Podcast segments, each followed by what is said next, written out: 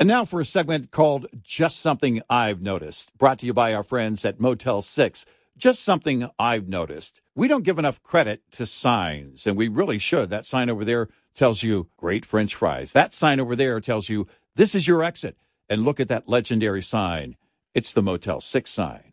It tells you a great night's rest at a great price. Book online at motel6.com and use the code CP Red Eye to get 15% off your stay at Motel 6 or Studio 6. With almost 1,500 locations across the country, there's almost always a Motel 6 or Studio 6 nearby. Look for the signs. And truck parking is available at most locations. Enjoy a clean, comfortable room at a great price when you use the code CP Red Eye. That's the letters CP Red Eye, all one word, for 15% off your stay at motel6.com. That's a great deal. And that's just something I've noticed. Brought to you by Motel 6.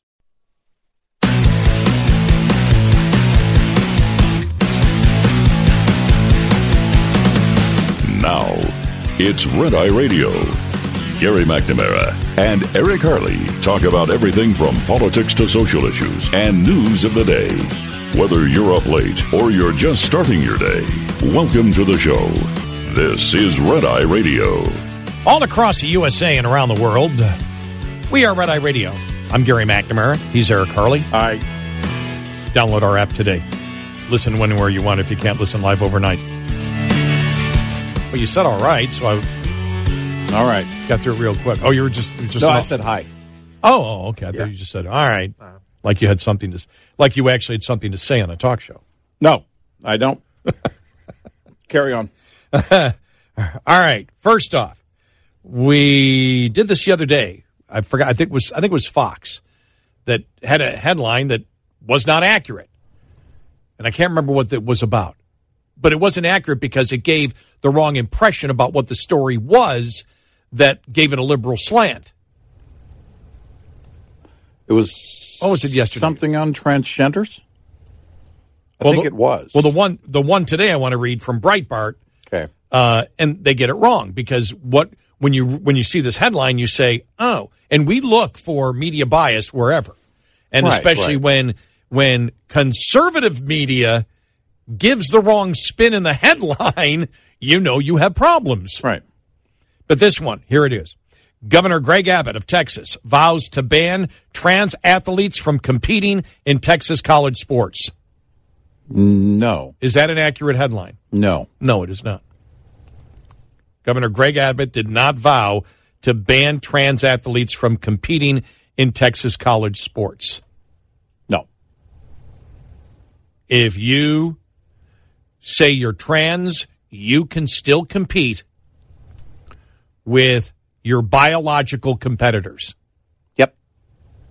He is simply saying if you're a biological male, You can play on the male team. Yeah. You can't play on the biological female team. Right. The headline Governor Greg Abbott vows to ban trans athletes from competing in Texas college sports is how a liberal publication would write it, Right. implying that Governor Abbott is going to ban. If you say you're trans, you can't play any college sports for either the biological male or female team, Right. which is not correct. Right. Just wanted to point that out. Uh, Breitbart, who has, you know, uh, at at times uh, in the past, going back maybe five six years ago, I thought they might be going in the right direction. They're a great source now. They really are. Oh, yeah, yeah, yeah. They're a Yeah. great source of information, and a lot of the stories they will reprint from other papers, and some of the papers, you, you know, have uh, have uh, paywalls Yeah. and so they'll let you know exactly what are in those articles. And so, and they've done a, I think they've done a great job over the last couple of years uh, in being, you know, they're a conservative publication, but I, I tend to believe, and I know you read a lot too. I tend to believe they're always trying to be fair Oh, I think so. I think they. in the story. I think there is a lot of effort put into it. Following a number of writers for Breitbart, they put a ton of work into what they do. yep. Yep. So And you've been following, you've been following over the years a lot. Texas Yeah. Breitbart on the border issues. Yep, yeah. Breitbart, Texas, I think, Right. uh, with Brandon Darby and a, and uh, a handful of others uh, and forgive me for not naming them all here, but uh, they all deserve, uh, I think, great praise on the work that they've done in covering uh, the the cartels, uh, the border, uh, and everything that's going on with with Texas and and and the border problems. But I, I think, you know, the border in general for the entire U.S. It is a U.S. problem, but they do a great job. They put a ton of work in. So, uh, you know, I'll say this. I've seen Brandon go back and forth with people, followers, Brandon Darby, uh, Breitbart, Texas. Um, I, have seen him go back and forth with followers on social media. Um, I I think it's my perception, and I could be wrong, but it's my perception that he goes out of his way not to come off as a pundit, while he does also have opinions. Mm-hmm. And I think a lot of people, you know, will take issue with things and say, "Well, you're being too kind or soft on this person or that person." And if you follow his work, you understand his work and separate that from anything he posts on social media uh, or some things that he posts on social media. If you can separate separate those two and understand that, okay, that's going to be his approach. Um, you know, Andrew Breitbart wrote about Brandon Darby, and it was quite unfortunate. The tweet, um, in fact, I think Brandon, I think he's got it pinned he retweeted the tweet from Andrew, uh, but he didn't see it. Brandon didn't see it until after Andrew had passed. But it was praising Brandon Darby. So, um, in terms of his work, I don't know him personally, but in terms of his work, uh, I think he gets a, a, lot of credit, as do a lot of the reporters there. But it, but in the media, quite often, um, you know, I have issues, and, and I raised an eyebrow the other day with the uh, the man who drove the U-Haul and ran over people in New York City, and the headlines became truck driver. Well, it was the driver of a truck, but when you write truck driver, it sounds okay. like somebody who was driving a semi and a does that for driver, a living. Right, exactly. And yeah, yeah. I take issue with that. I, mm-hmm. I you know, it's I'm not going to jump on you know that entire soapbox, um, but it is it, it is one of those things that just and and then I heard it on Fox News, and they said truck driver, and I said, no, don't so, don't say it that way. The driver of that truck of the truck, say it right. that way, right? Because it makes it sound like uh, somebody in the trucking industry just yeah. lost it and then you know and that's not an accurate portrayal of what happened. Yeah. So, uh, but th- right because truck driver has become synonymous with professional truck driver. That's it. It's right. it's almost hyphenated, right? Right. Yeah. so, or one word. Um, and and so that's you know, but it's but there are many things though in the media. We pick apart how the uh, left will and the left media will phrase things and write things, but I think it's imperative uh, that anyone who, whether they want to be perceived as conservative media or just fair media, unbiased media, they need to write it correctly. Well, look, I, I have no problem if somebody has, if somebody states the truth and has a different opinion on the truth. But what you and I noticed a few years back, and I will, you know, from my own experience being in talk radio now. This is my 34th year. Uh, not completing it yet, but into my 34th year. When I started in 1989, we actually had debates on the issues. Mm-hmm. You would have, I would have people that would call my show, write me, whatever, because email did not exist at that time. Think about that. Wow. Mm. when I started in, man, I'm old. It doesn't seem that long ago, mm. but there were no computers. Yeah, right. no computers, no email, nothing. I mean, it's completely changed. Mm-hmm. But we would. When I, when I started this job, we had um, back at the uh, Arlington studios, we had the internet in one room. wow. Wow. Yeah. I can still remember getting training on the computer. Mm-hmm. And that would have been like 90, 93 or 94. Does anyone even have voicemail anymore?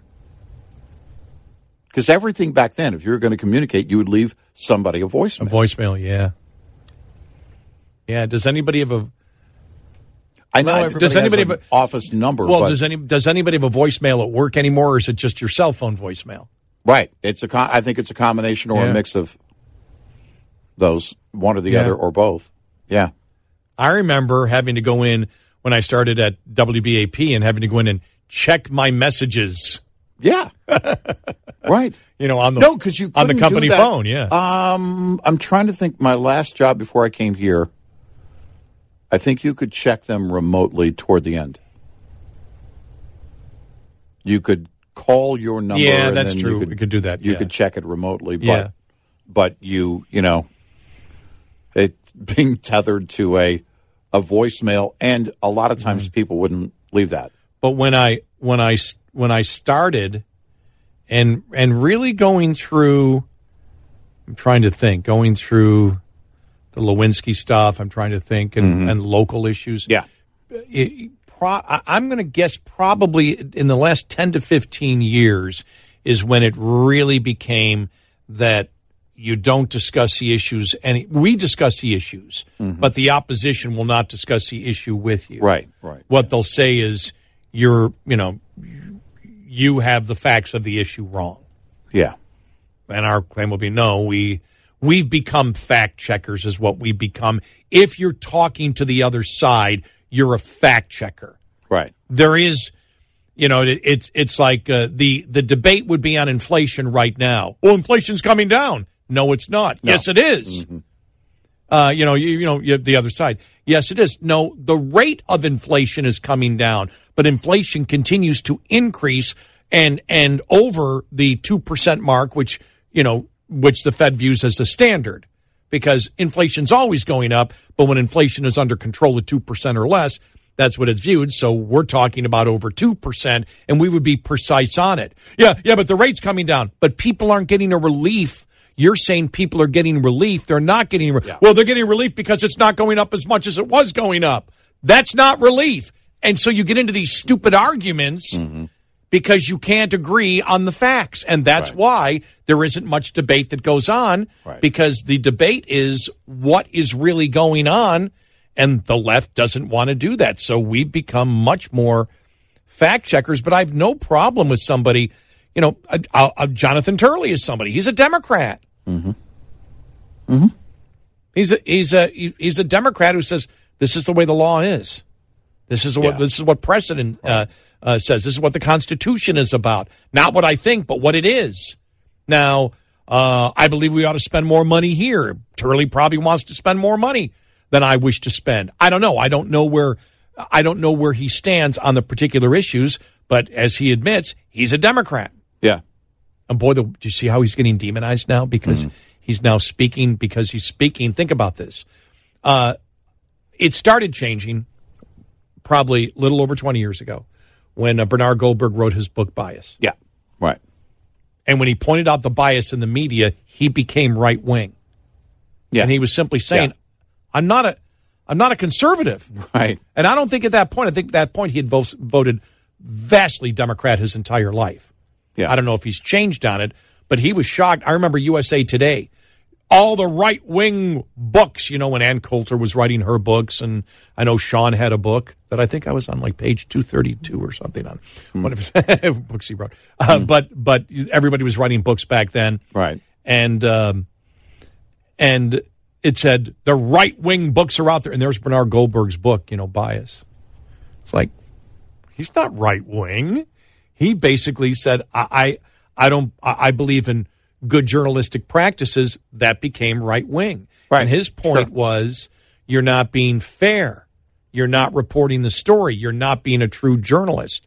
And at that point, it really got, that's where I saw really the, the change starting in talk radio, where you really, we discuss the issues and tear them apart, but the opposition has no interest in talking, you know, saying, okay, sitting down and saying, okay, these are the set of facts of what is.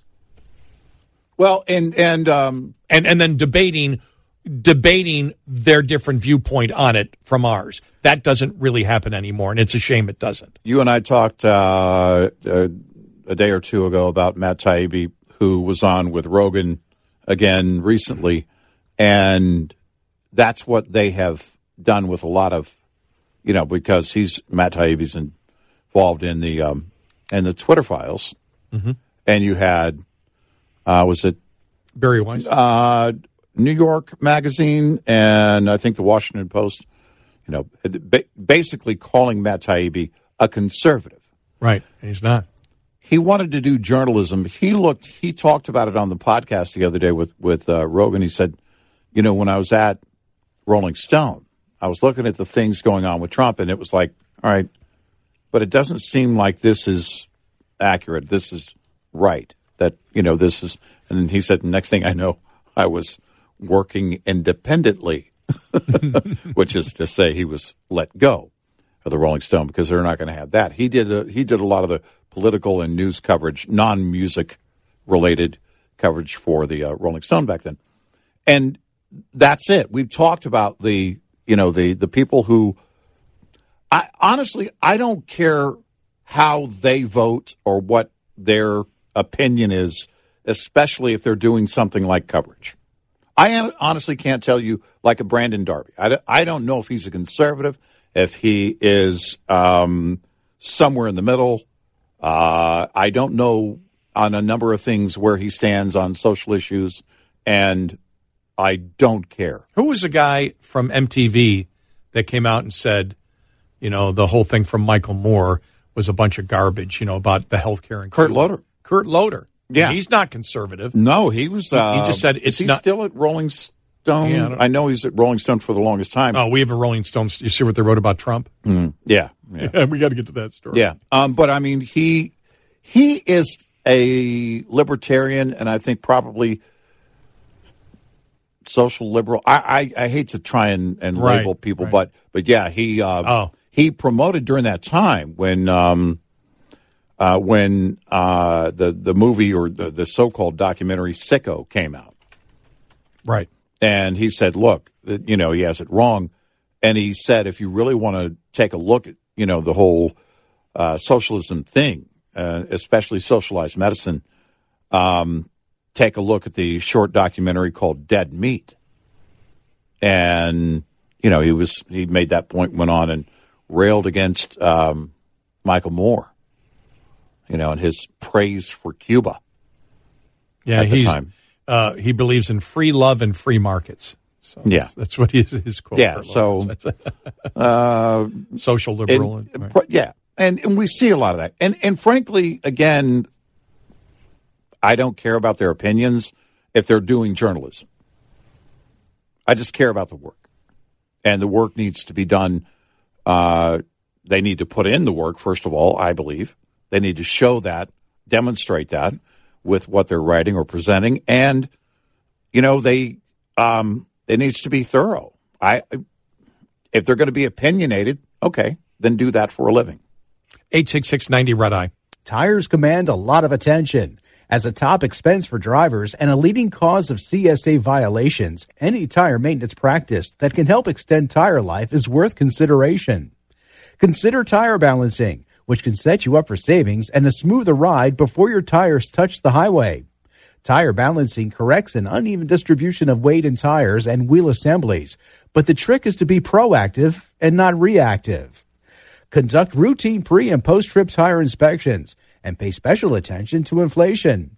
Tires with too little air will wear prematurely and create more resistance, which can result in increased fuel consumption, a harsher ride, and ultimately lead to a blowout. Get in touch with Red Eye Radio, toll free at 866 90 Red Eye. Earn personalized savings on commercial truck insurance with Smart Haul from Progressive Insurance. Learn more at progressivecommercial.com. Not available in all states or situations.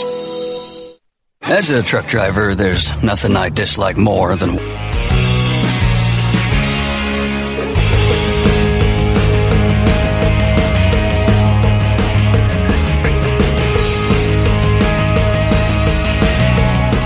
It's Red Eye Radio. He's Eric Harley, and I'm Gary McNamara, 86690 Red Eye. You know, you'd mentioned Rolling Stone, and they came out with an article yesterday that uh, the Trump campaign said is ridiculous and fake news. That uh, said uh, they have anonymous sources that say Trump wanted a video campaign to hype a resurgence of firing squads and group executions for federal death penalty sentences if he is elected president. Mm-hmm. That he would that the video would basically hype the fact that uh, he wants to return to firing squads, group executions, and maybe even the guillotine. Oh, something you're familiar Right. with. Right. Well, know, one of my greatest Christmas presents ever. And this is to fight the soft crime policies of Biden. Trump campaign says that's not true.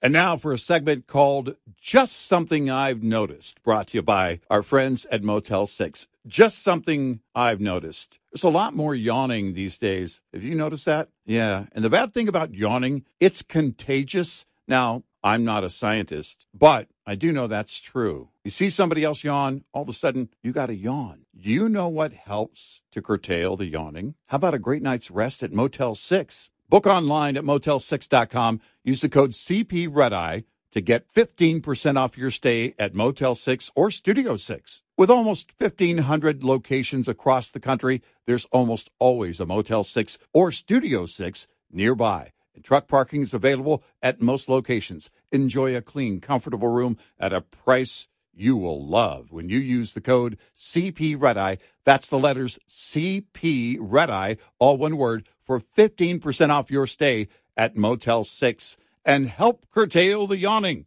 That's just something I've noticed. Brought to you by Motel 6. What's up, everyone? It's Reality Steve, your number one source for all things Bachelor Nation and reality TV. Every day, I'm giving you the behind the scenes juice and your info on all your Bachelor Nation stories and also interviewing some of your favorite reality stars. My name has been synonymous with spoilers, but I'm so much more than that. Give me a listen. The Reality Steve Podcast, part of the Believe Network. Just search B L E A V on YouTube or wherever you listen. Individuals and businesses with tax problems. Listen carefully. Do you feel like you're losing control of your finance? Consider yourself canceled if you don't listen nightly. Red Eye Radio. And he's Eric Harley, and I'm Gary McNamara, 86690 Red Eye. Yeah, there's the story. Uh, Trump is uh, Trump's team refuting the Rolling Stones report that he wants a video campaign to hype the resurgence of firing squads and group executions for uh, federal death penalty sentences if he is elected president, calling the claims ridiculous and fake news. But the interesting thing is, specifically, they said uh, Trump has talked about bringing back death by firing squad, by hanging, and according to two of the sources, possibly even the guillotine in order to uh, attack Biden and his uh, soft on crime policies. Yeah. Uh, have we ever had that here? Was that a French thing? I don't know if the U.S. ever had guillotines. Yeah, that's a great. I don't think I don't believe we did. Thought that was uh, European, like a long time before we ever existed as a country. You know, I really don't want to get into the minutia of this topic, but I did see the History Channel on the history of the guillotine Yeah. And why they went to the guillotine. Right.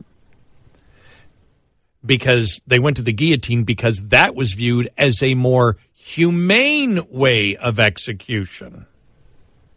Okay. Well, okay. We don't want to go into the form of execution before the guillotine. Yeah. It gets um, Yeah, you would want it quick and painless, basically. Yeah, yeah, yeah. This uh, the the other form. Uh, I'll, I'll just say this was uh, uh, dealing with uh, your innards. Yeah. So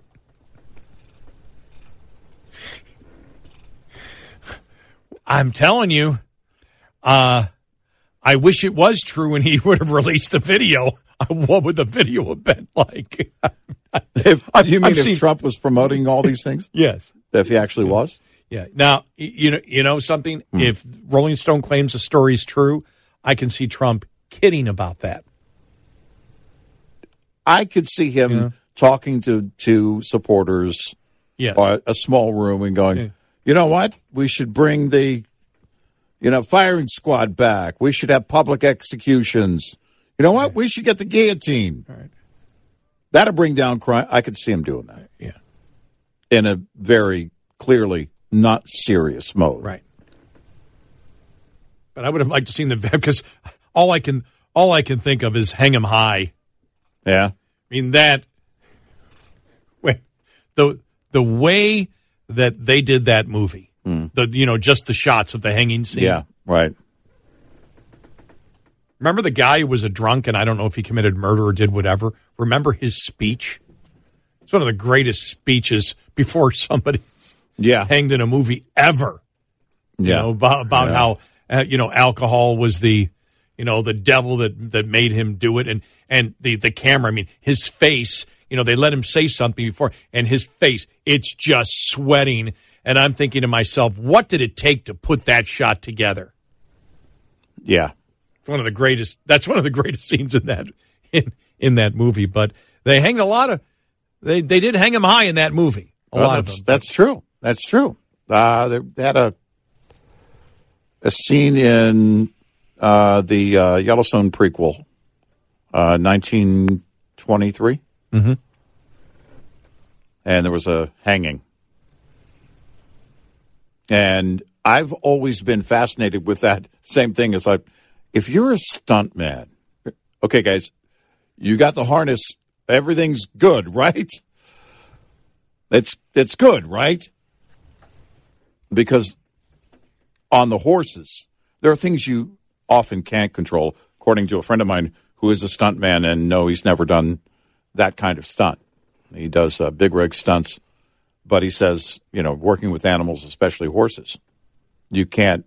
Even the trained horses can be unpredictable at times. There are certain things where you can't always control them. You can get them to do certain things, but you can't completely control them in every setting. And they're unpredictable at times, and you have to, you know, factor all that in. That would make me nervous. And the other thing is, once you go back to when those forms of execution were being used, understand the autocratic governments that existed at that time, kings and queens, right? Yeah. Which is why I am against. And this story was written in the Kansas City Stars. Why I am against renaming the Kansas City Chiefs the Kansas City Kings No. Yeah. an op-ed piece. Now that they're the world champions, it's time to change the name, and the public will go along with it. You can sell a ton of merchandise, and you can call them kings because they are the kings because the king is at the top, and there is nothing about the kings that would be viewed as triggering in any manner. Correct? This is written by Kelly Aaron Reich, and uh, I was. Uh, I, I learned about this uh, from uh, a great friend of the show. He does a great uh, conservative podcast, Dale Carter, who is the Dale is the public address announcer uh, at the Kansas City Chiefs games. Right. Yeah. He's just a great guy, great guy. But he and, and so he had he had written on social media. He said, "Well, somebody would be offended by kings." It's like, well, yeah, because kings represents a non-elected, non-democratic autocracy that has throughout history enslaved billions. And as I wrote to him, I am beyond triggered and offended. So there you go. Well, here's uh, a- another thing. Well, to be a king, you have to be a man. Can't have that. You're right. King is not, I didn't even think about that. That can't happen. King is not gender neutral. It is a male. Not only is it a male, it's a male with the ultimate power. It's the ultimate of patriarchy. Exactly. It absolutely is. I'm double triggered. I'm triple triggered. Actually, I'm I'm being talked into it. I kind of like it now. Obviously, Yeah. uh, Kelly did Yeah. not think this thing through Yeah. when coming up with the Kansas City Kings as a replacement name for the Chiefs. Right. Apparently, Kelly has not been paying attention mm-hmm. that if you change your name, you have to go through the woke line. You have to people on Right. liberals on both sides. Yes. As you walk through that line, you have to get their approval. Kings will never get the approval. Number No. one, because nobody in Kansas City wants to change the name. Well, and But Kings is not woke enough. so they win the Super Bowl, and then you change the name. Well, then what? Do you want people to quit wearing the old Super Bowl shirt? It still says Chiefs on it. Is it going to be wrong to wear that shirt? Did they ban in in I don't know this. Did they ban in Washington Stadium anything but Commanders? Can you wear the old stuff? I haven't seen that. I haven't seen where they have, but I would assume if you have a Redskins jersey that you could wear it, but maybe I'm wrong. I don't know. But, you know, every Chiefs fan went out and bought, likely went out and bought something or was going to buy something right. with Super Bowl champions on it. You change the name. Is it going to be wrong to put any of that apparel on display? Can you wear it? Because once the once the name change happens, that's where you've crossed that line. That's where the media at that point puts everything in the past, closes the door on the old name. Yes. but they won a Super Bowl recently. In fact, most recently. And if the idea is, well, now that they won it, now's the time to change the name, change the name before the start of the next season and see what happens. Yeah, but then they can get more merchandise. That's what Kelly. That's what she's saying. You can get more merchandise selling with the new name. So the new name would be the Kansas City Kings. Are you Super put- Bowl Super Bowl winners in 2023? But they weren't because they weren't named that. the truth doesn't matter in Can't the put that woke on there. society we live in. Can't put that on there. The Chiefs won it. And what are you going to do with all the stuff that's already out there? I Burn saw it? there was something about the Commanders. I don't know if it's, I Mm-hmm. don't know if somebody, if some uh, former player had died or whatever, but said they Mm. played for the Commanders and people threw a fit. Right. N- No. They never played for the Commanders. Right. And I can't remember. I can't remember which player it was, but it just happened in the last couple of weeks. I went, Well, whoa. you, you know, because I've heard it. Caitlyn Jenner was a an Olympic champion. no, No, Bruce Jenner Bruce Jenner was. was an Olympic champion. Yes. Those are the facts. And yeah, you're right. The facts don't matter. But what do you do with the? Uh, let's say they were to move forward with this as as they're suggesting here, the Chiefs' name. Change it. What do you do with all the apparel and the paraphernalia that has Super Bowl champions on it? You're going to refund that and give it to them in the new name? People already spent money on it. Can't do that.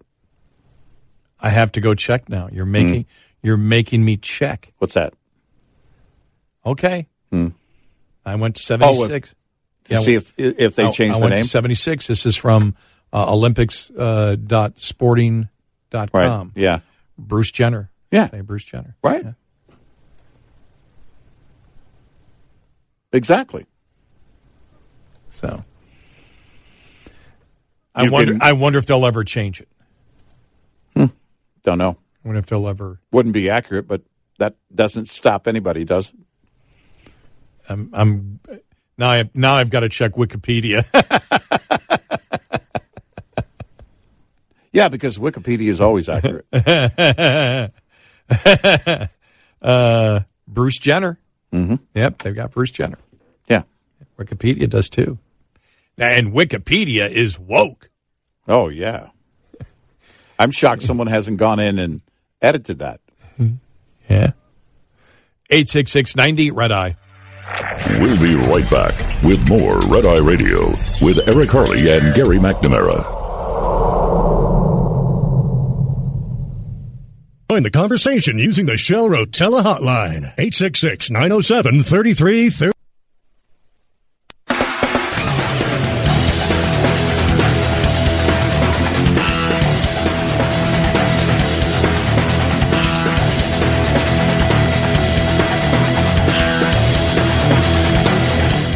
It's Red Eye Radio. He's Eric Harley, and I'm Gary McNamara, 86690 Red Eye. Coming up following the top of the hour, the ultimate, the ultimate, I mean, the absolute ultimate in the liberal circular firing squad. You're not going to want to miss it. All right. But here it is. Canadians demand New York City immediately stop sending illegal immigrants to Quebec. Well, how are they getting to Quebec? Officials in Quebec are demanding New York City Mayor Eric Adams immediately stop sending border, well, by bus, they're sending them up. Well, I know, but I mean, they're here in the States legally, but how do they get into Canada legally? What's happening with Canadian law? I don't know how they I'm get- sorry, not uh, yeah. Canada, Canada. Yeah, uh, Canada. yes, Canada.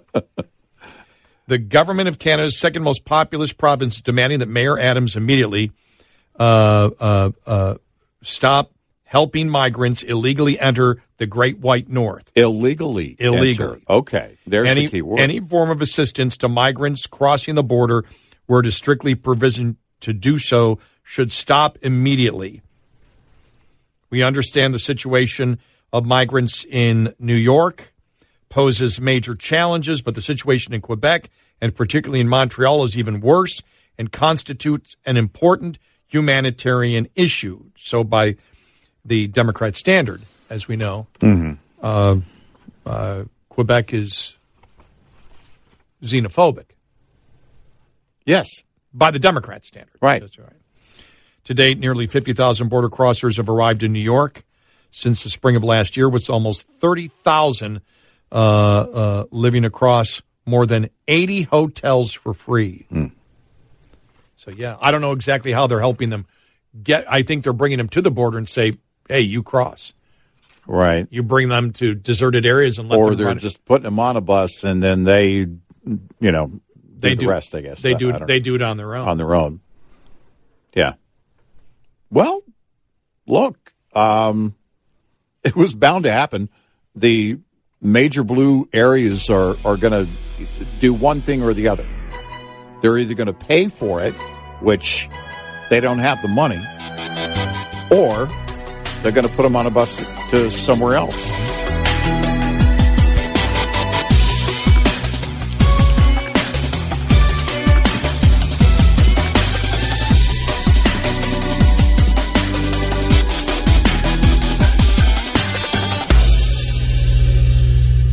This is Red Eye Radio on Westwood One.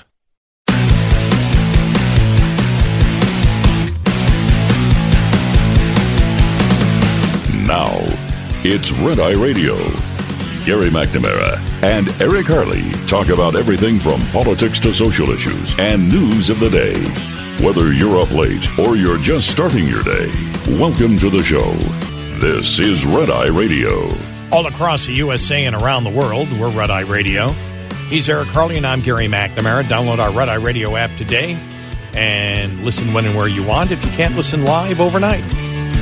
Before we get to more balloon insanity and the inflation numbers, just uh, I've got a couple of uh, stories here. Just added another one to the Liberal Circular Firing Squad update. All right. This one is just totally bizarre from New York, as as uh, you know New York attempts to legalize pot. Mm-hmm. Mm-hmm. Yeah. Well, first off, as you know, I mean, when they decide to legalize pot, the uh, the Indian reservations jumped on it big time. I mean, Okay. they've got a huge head start in in in selling it, and uh, uh, from what I know, they're not they're they. I can guarantee the reservations will fight the taxation that New York wants to put on it. Uh, because if New York does what California does, they're going to end up in the exact same position as California, which Right, is, right. oh, you're giving more business to the cartel, not less. Overall, more people will smoke or do whatever, however you, in, you ingest it these days, will be doing marijuana because now it's legal. The stigma's gone. You can do it. You won't get arrested if you have it in your car. Uh, and and so more people will do it, and therefore the cartel will actually do more business afterwards because they can undercut because these liberal states want to tax the daylights out of it. And remember, we still haven't talked about that the Democrats, if they could, on the federal level, would tax it another eight percent. Yeah. The feds are mad they can't get their Well, cut. I think they're waiting for their chance to pounce. I think Democrats, especially when they want to talk about decriminalization, it's like, oh no, we need to move in that direction, and everybody's like, oh, see, see, and then the second part of that is, and we want our cut. Yes. But this is the liberal circular firing squad here, which could only happen with liberals. Yeah. Jason Riley pointed it out uh, about the, the, the fight there. Now, they legalized it almost like two years ago. Hmm. Okay. The first license, um, let me see, two years ago, New York passed the Marijuana Regulation and Taxation Act uh, and became one of the nearly two dozen states to do it. Apparently, the first license was handed out just recently.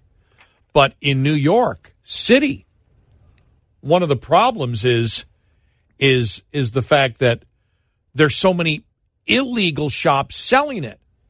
And one of the reasons is is the fact that half of the license, you know, they they're doing the same stupid thing that they that they're following California into the same path. We want it to be local. We want individuals to be able to grow it. We want to do it, and you can't compete with the cartel. The warning's out. New York, look at California. They don't care. They believe, oh Right. no, we you know uh, we can do economics different here. No, you can't. But that's not the point. The point is the licenses go to you if half of the licenses will go to people that have suffered under the unfair marijuana laws, which means if you broke marijuana laws in the past, you are moved up the line to be able to get a marijuana license Yeah. for, you know, growing, selling, whatever Yeah. you wish to do. Yeah. Yeah. Yeah. And so what's happening is it's like this is taking so long where the illegal shops have been set up all over the place. Hmm. And I think what was it? Was it was it across from City Hall or was where there was an illegal shop that was right there? And they keep finding it, but keeps opening up a week later. And the hmm. fact is, these illegal shops are waiting to get their license. A well, lot of so them. so it sounds like they what they have done is it's if like with California, if you can show that you're already engaged in the licensing process, then the state won't come after you. Uh, that was happening with growers in California.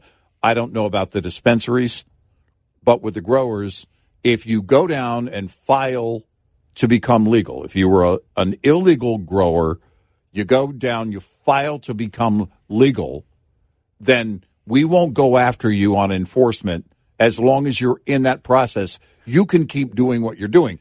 It sounds like that's what's going on in New York. No. No? what what's happening now is now because uh, uh, Bragg and uh, other the, these other DAs wouldn't go after the illegal growers.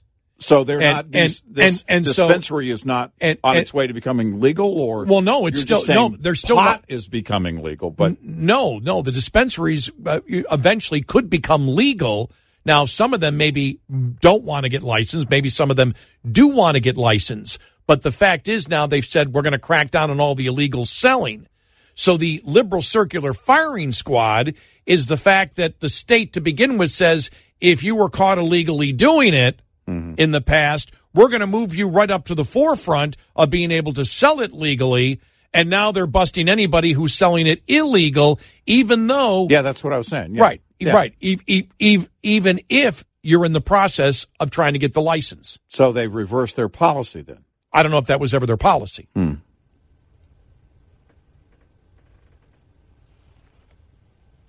So there you go. Uh, but isn't the crackdown on illegal dispensaries at cross purposes with the equity claims of the new law? Proponents wanted to legalize pot in the first place because blacks and Hispanics are arrested for drug offenses at higher rates than whites. By design, many of the people operating these pot shops are waiting for licenses that are reserved for racial and ethnic minorities. If Mr. Bragg is serious about going after them, he will inevitably be targeting the same groups that were disproportionately targeted under the old law. Yeah.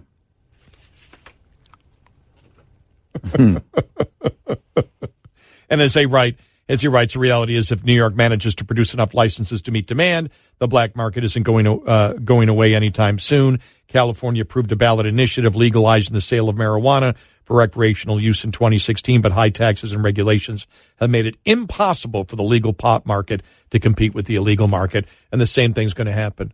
Well, Same- it's- same thing's yeah. gonna happen in New I, I was watching a documentary, and there was uh on the grower side. There was one grower that was saying, "I don't ever plan to go legal because I he his he believed that it was not going to last." And it turns out now uh, this is a, I think a couple of years old, two or three years old. He was right that the industry is crashing in California, and he's if he's still doing it now, he's still making the money he was making before. And so he didn't have any interest at all in going through the legalization process as a grower. And and they were doing that same thing. Look, we want to we want it to be local. We want we don't want to turn it over to um, Philip Morris. we don't want to turn it over to these massive corporations. We want the little guy to have a chance. All sounded great, didn't it? Well, you know, here's the problem with that is that when the government is saying we want the little guy, say it out loud. Even though it's state government, it's big government. So the big guy's saying we want to give the little guy a chance. Well, what's the big guy doing? Well, through regulation, they're having to cover their cost, and of course they're going to tax it, which means what? Well, they want their cut. Well, you can't compete with the cartels. Cartels can compete all day long. They use the processes that they use. They're growing their stuff now on American soil, including California. Well, I, like I, like I said, though, I, I just think it's only in liberalism because there's 1,400, 1,400 illegal dispensaries now in New York City alone. Yeah. And and so you look at this, and I mean, Jason Riley makes the great point. The whole point they did it. Well, we need equity. We need uh, the the marijuana laws targeted uh, blacks and Hispanics disproportionately. So we're going to give them uh, a, a significant portion of the license out there. So they're all now getting a head start Yeah. before anything is legal. And now they believe it was going to interfere uh, with the uh, with the uh, uh, with the new dispensaries being slowly rolled out. So now they want to disproportionately go after the black and Hispanic uh, Right. dispensary owners disproportionately and, and convict them of illegal of, of of you know whatever illegal marijuana law. so they're doing the exact same thing that they claim they wanted to reward them for. The only fix here is to say, in one fell swoop, amend the law and say, okay, from now on, everybody's legal. But you can't do that. And why is that? Well, because it can't be fully unregulated. Oh no no they they don't It has to be regulated. yeah they don't want it to be they don't want to just legalize marijuana they want to tax it and regulate. That, that's my point. Yeah. Is that you can't do it without regulation. Right. There, ha- it has to be regulated. Well, for a number of reasons. The whole NIMBY thing. Look, I think it should be legal, but I don't want people selling it in my neighborhood. Mm-hmm. And so then, okay, well, now we're going to cut out a district. We're going to zone it. and we're going to tax it. Every taxing entity within that jurisdiction of that soil is going to go after it. You know, Joe Gaga, Lady Gaga's father. We talked about Yeah. him yesterday about this time in his uh, his Italian restaurant that he said New York City's horrible right now. One of the things he brought up was the dispense the illegal dispensaries are everywhere. Yeah, That's one right. problems he brought up. Yeah. No, I mean, and and it invites because if they're not going to, there's not going to be enforcement on that, then what other activity surrounding all of tho- those operations is not enforced either? Yeah. I'd be shocked to learn that the cartels didn't have a hand in some of that. And then the other story uh, is uh, on crime. Representative Angie Craig discussed the assault. She's a Democrat from Minnesota, Congresswoman. Discussed the assault on her in her D.C. apartment last week during a portion of interviews aired on CBS Mornings and CNN's Out Front on Tuesday and said her alleged assailant is probably only being held because she is a member of Congress and the case is being heard by the federal court system and the assault was predictable uh, a predictable outcome of a repeat offender receiving light sentences. During her interview on CBS the Democrat said if you throw somebody in jail for 10 days and think there's there's your punishment and we're going to let you right back out in the street what the hell do you think is going to happen? This is from a Democrat. Yeah. She said it's really just unbelievable that I was the 13th assault. And the reason we're having this conversation today, and probably the reason that uh, he could be held, is because I'm a member of Congress and this is being adjudicated in the federal court at this time, unlike the other 12 instances. What do I see happen? I want Americans, especially women, to feel safe in their communities. And to me, that means we got to focus our effort on public safety, making sure the people who shouldn't be released aren't. Sorry, Your you're- party's been part of bail Yep. reform and everything else. Yep. You're- What did you think was going to happen? It's mainstream in your party. Yep. Didn't you know that? Oh. she knew it, and she definitely knew it in that state. Yep. Look, I'm glad that she didn't suffer anything serious. I mean, it was a really bizarre story. The guy gets on board the ele- elevator with her. He's acting erratic and starts doing push ups and all kinds of things, and then all of a sudden attacks her. She had hot coffee on her. That's what she used to get away. She threw it on him, and she was able to get away.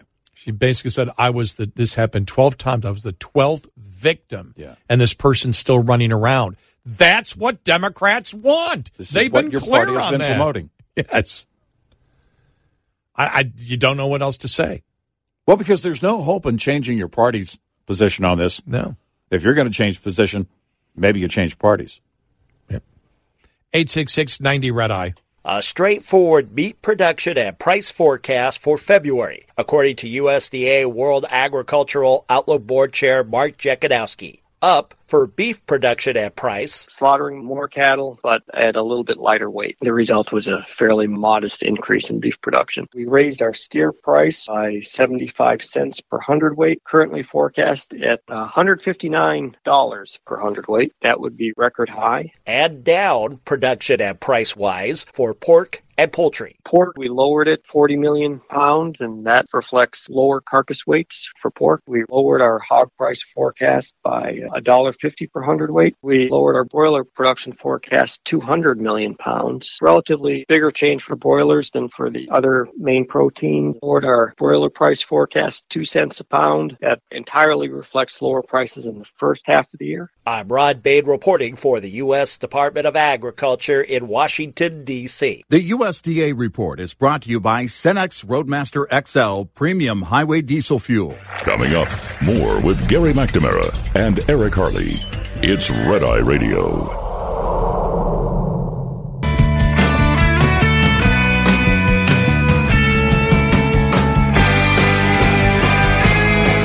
It's Red Eye Radio. He's Eric Harley, and I'm Gary McNamara, 86690 Red Eye.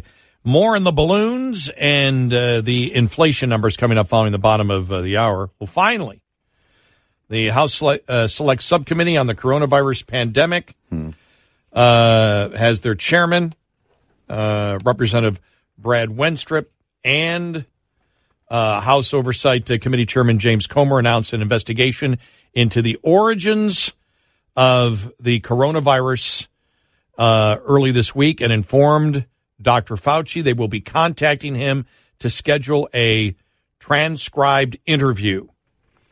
The chairman, along with the Republicans on the select committee of the coronavirus pandemic, directed letters to Fauci, the former director of the National Institute of Allergy and Infectious Diseases, current Biden administration officials, and EcoHealth Alliance president uh, Peter Daszak, notifying them that they now fall under the purview of both committees.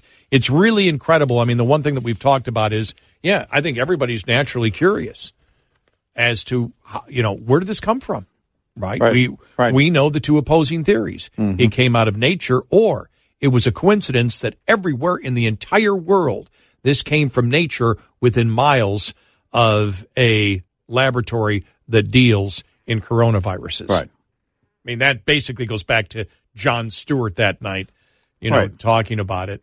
They call Well, it. it's not a far fetched theory. No, and, it's not.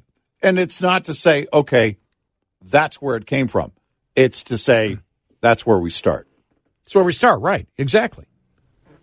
You know, I mean, he was he was funny on it because you look at it and you say, all right, the odds are, you know, what are the odds that it came from nature within a mile or so of Yeah. a lab where Right. they work with these viruses? Yeah. and you would say, well, the odds with with all the landmass uh, in the world is probably one in a trillion. Well, any investigator will say, all right, that's suspicious, Yeah. right?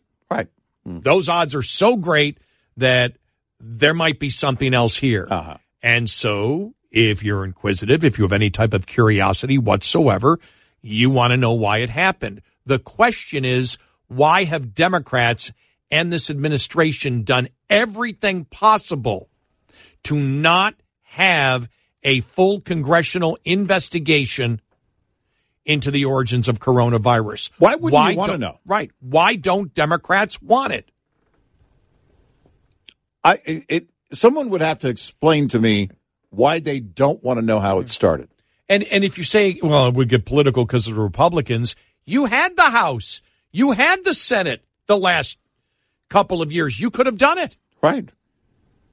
You could have done the investigation. You had no interest in finding out where COVID came from. Something that affected this country like nothing else has pandemic wise in over 100 years.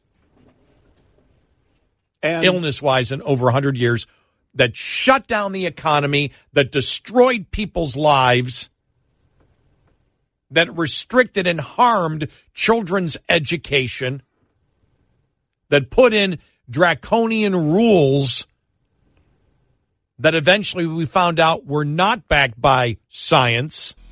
yeah. And you say, well, no, we, we really don't have uh, no any interest in finding out why this happened so we can prevent it again. Sounds like you're covering something up.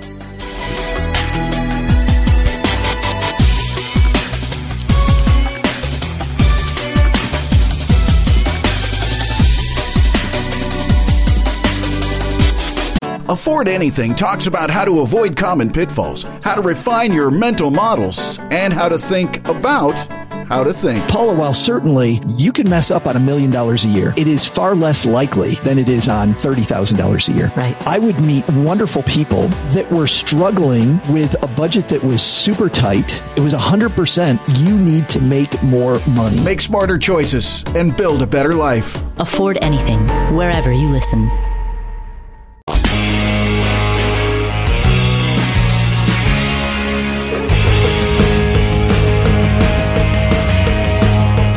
On your smart speaker, say, play Red Eye Radio. And, if you're really nice, she might.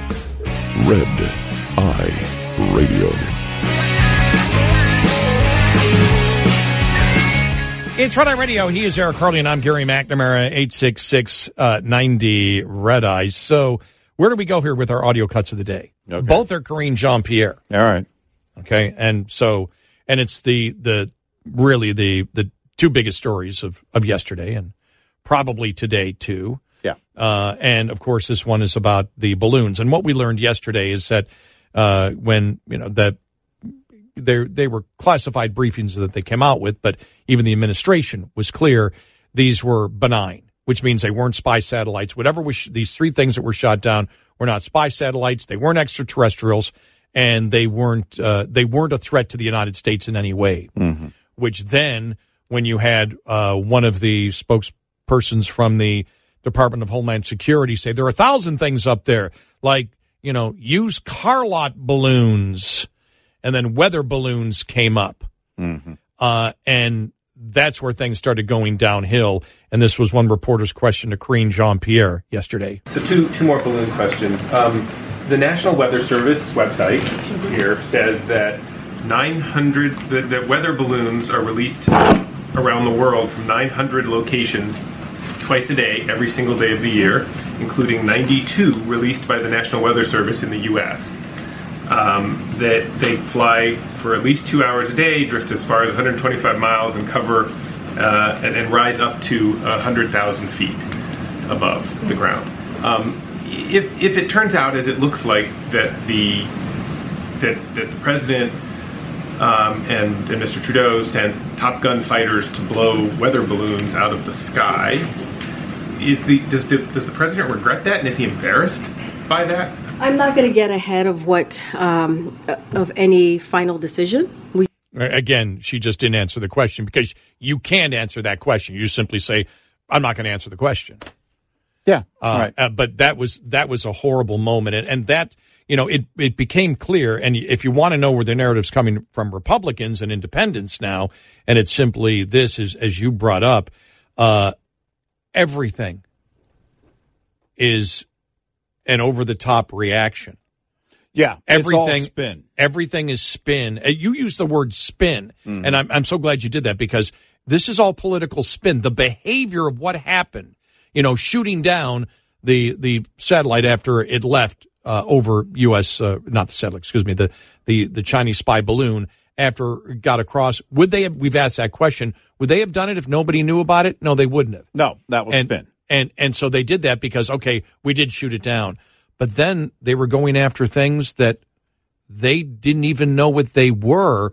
And all of a sudden, you start wondering, well, what was the scenario on that? Because you've got thousands of weather balloons up there that are that are flying. Right? Why did we pick out those three? Did you think they were a threat? Did you say they weren't a threat? And the president just did the president have one of his State of the Union uh, anger management moments where he just said, "Shoot him down, shoot him down." None of it makes sense at all. You don't shoot down something that is an intelligence threat to the United States. You let it cross all the way across the country, and then you start shooting down things that you can't even identify as a threat. Well, either Wow. someone with authority totally botched it and said and told the president, "Yeah, these are Chinese balloons," or he went in and said, "I'm going to override whatever. I'm going to give the order. Shoot them down." Just bizarre. There's your range of events that happened because it, someone had to make the call. You're telling me three times they made a mistake in identifying what they were? Three times. Nope. Knowing how this president is, knowing his temperament, I'm guessing he didn't like the idea that he was getting so much flack on this. So I'm going to play tough guy. This is, by the way, we're not, I don't think we're going over the top here at all. No. Based on the fact that he always brags about how tough he is and don't mess with, you know, don't mess with Joe. And he was clearly politically embarrassed, obviously, by what happened. He, they knew nobody was buying He into. was shouting about Xi in some weird rant It didn't make sense during sense. the State of the Union. That was a reaction. And so all of I love your point when you said this is political spin. All of it. The behavior actually is political spin. I need to show that I'm the tough guy. Well, that's falling apart really quickly. Well, think- as yeah. when, when that question was asked the way that it was asked, and we had mentioned, mentioned this earlier, and for people that didn't hear, just the way that the reporter phrased that. Mm-hmm. So Trudeau and the president sent our top gun fighters. Now, we don't know if they were top gun or not, whether mm-hmm. they were Navy or whatever, but that that's used because Top Gun is on everybody's mind. Everybody knows what Top Gun is because everybody saw Top Gun Maverick. It's part of our popular culture now. So we sent the and you take that imagery of the best and the brightest to shoot down weather balloons. Is the president embarrassed? And this all comes from the whole thing of Schumer talking about China's on the Sunday morning news shows last week. China's been humiliated. Yeah, really? Is that what you Oh, think's happened over the last few days now? I mean, this It's is just- it's horrible. This is It's as embarrassing as it gets, and it's over our own soil. Yep. And we still go back to the Well, and parts of Canada. parts of Canada. Yes, parts of Canada. Do we have to explain that every time so we don't get people correcting us? It's not Canadian. They're Canadian, but it's not Canada. Don't you guys know what you're talking about? Go listen to the podcast. We're not going to explain it. Yes. We don't want to. You have to listen to the podcast Yes. to catch up. Our goal is not to cause yep. divisiveness. Mhm. Clickbait. If you want to know what we're talking about, go listen to the old podcast. you only have to go back a few days. We're not going to explain it. We can. Karine Jean-Pierre called Canada Canadian. Come on, you're ruining my clickbait. I know, I know, I know. I'm I'm sorry. I'm not trying to sow divisiveness into the show. Yeah. Somebody claimed that that wasn't a word. Yeah, it is. That's why I've used it twice in the Yeah, conversation. One of our listeners said it was extremely seemed agitated that we used the word divisiveness and said that wasn't a word in the English language. we don't we don't use words that don't exist. That's impossible and so for Eric- us to do. Eric had to send him back a nice, and the guy was nice. He was very nice. He was very, very, nice, nice. and thank you for listening. But it was it was just humorous. It was Yeah. just humorous. But the you know this is the the the problem is that at some point either whoever owns or control those objects is going to say something. The media is going to go to them. The media will find the truth one way or the other. Can we call them orbs? Why not? I don't know why that popped into my Yeah. head. I was going nowhere with that. I Yeah. just went, oh, Yeah. let's call them orbs Yeah, instead of balloons. I like orbs. Well, because better. okay, then then tell me. Okay, if Congress says members of Congress say they're benign, Yep. they that's what we've been told. they pose no threat. Yep. All right, then who owns them? You've got the media foaming at the mouth. This is why it reeks of, uh, of something reactionary, which is right up the president's alley. Because when you do things like that, "Oh, oh, oh, oh," and then the room gets quiet, then you look around and going, "Oh, sorry." well, in a moment like this, shoot them down, and keep in mind the one over Lake Huron, they missed the first attempt. We're shooting heat-seeking missiles at weather balloons. If they were Chinese spy balloons, we'd already know. Yeah. Well, they already that that came out yesterday. Yeah. They weren't Chinese. Yeah. No, that would have that would have happened Sunday. Yeah. We would have known. There was a reason we asked the question. All right, why do why don't you identify it? Because either you shot something down and you still don't know what you shot down, or you know what you, shot, shot down, down, right. and it's a oh crap moment. How do we spin it? Our second audio cut of the day, again, Karine Jean-Pierre, with the inflation numbers that came out. Yeah. Higher than expected, uh, both for the month and the. Uh, and Year the- over year. and and year over uh, year over year, and uh, as we know, the uh, the uh, wage growth was down again too. The real Yeah. and so that question uh, was asked, and here's Karine Jean Pierre's response. Numbers came out today that show a monthly decline in real wages as well as an annual decline in real wages. Administration officials have said growing real wages is an important marker for the economy. How do you view the setback in today's numbers? So, a couple of things. I do want to say that uh, what we have said many times is that we believe that the president's um, the president's economic plan is indeed working, and it's giving people a little breathing room. You heard.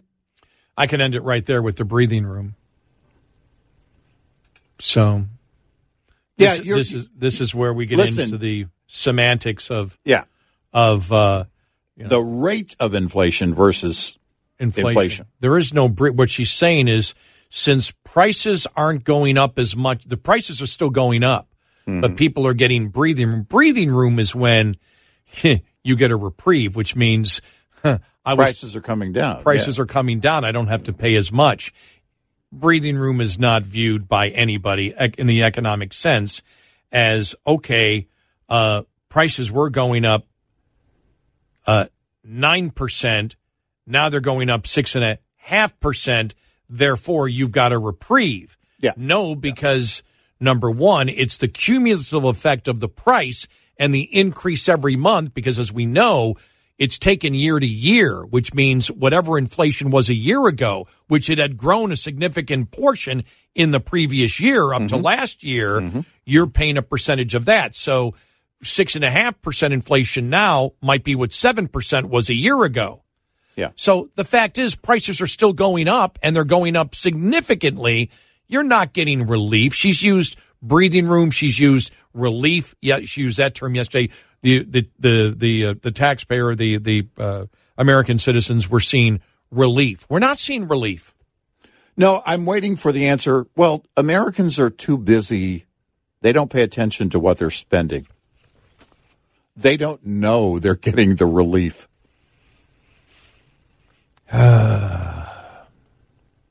because they don't realize that they're talking to the American people. All they're worried about is the spin. American people don't care on on things like this. We're not talking about campaign promises. We're talking about real life, and these these are items that people already bought.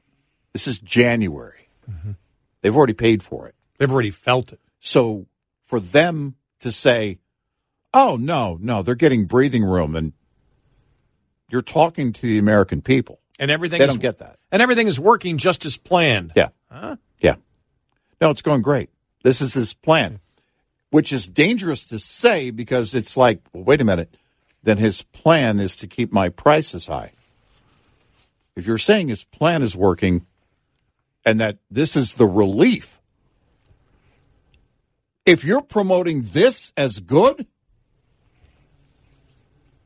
then how bad is it really?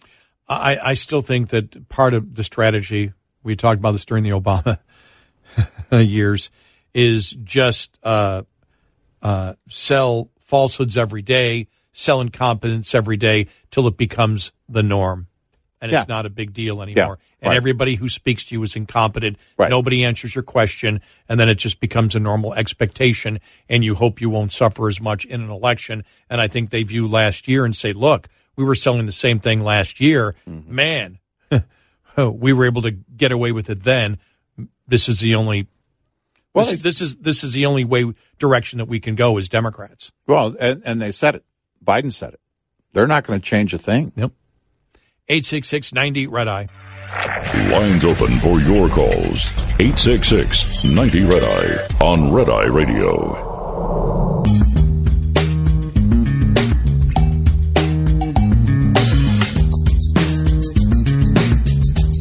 It's Red Eye Radio. Uh, he is Eric Harley, and I'm Gary McNamara, 866 90 Red Eye. Every day I go home. We leave the studio that's here in a couple You of should. moments. No, but every day I, Oh. I go home, and as I'm driving home, Yeah. I'm thinking, what insanity is going to hit me as soon as I wake up? and, and it's always, yeah. I, I roll around in bed, I'm like, eh, cat, get off me, whatever. And, Oh, let me grab my Mm-hmm. Are you sleeping in the cat box? Eh, no, they, the cat's sleeping in the Gary box. Oh. and, and it's, a very hard mattress. It's- so I go look at my Gary box. so I go look. so I go. My point was, I look at my smartphone. I'm like, I don't believe it. I don't believe it. I don't believe it. and then I get out of my Gary box and I go have a cup of coffee. It's like, Yeah, it kind of brings with it anticipation and anxiety, right? Yes. Yeah. All right. Home to the Gary box.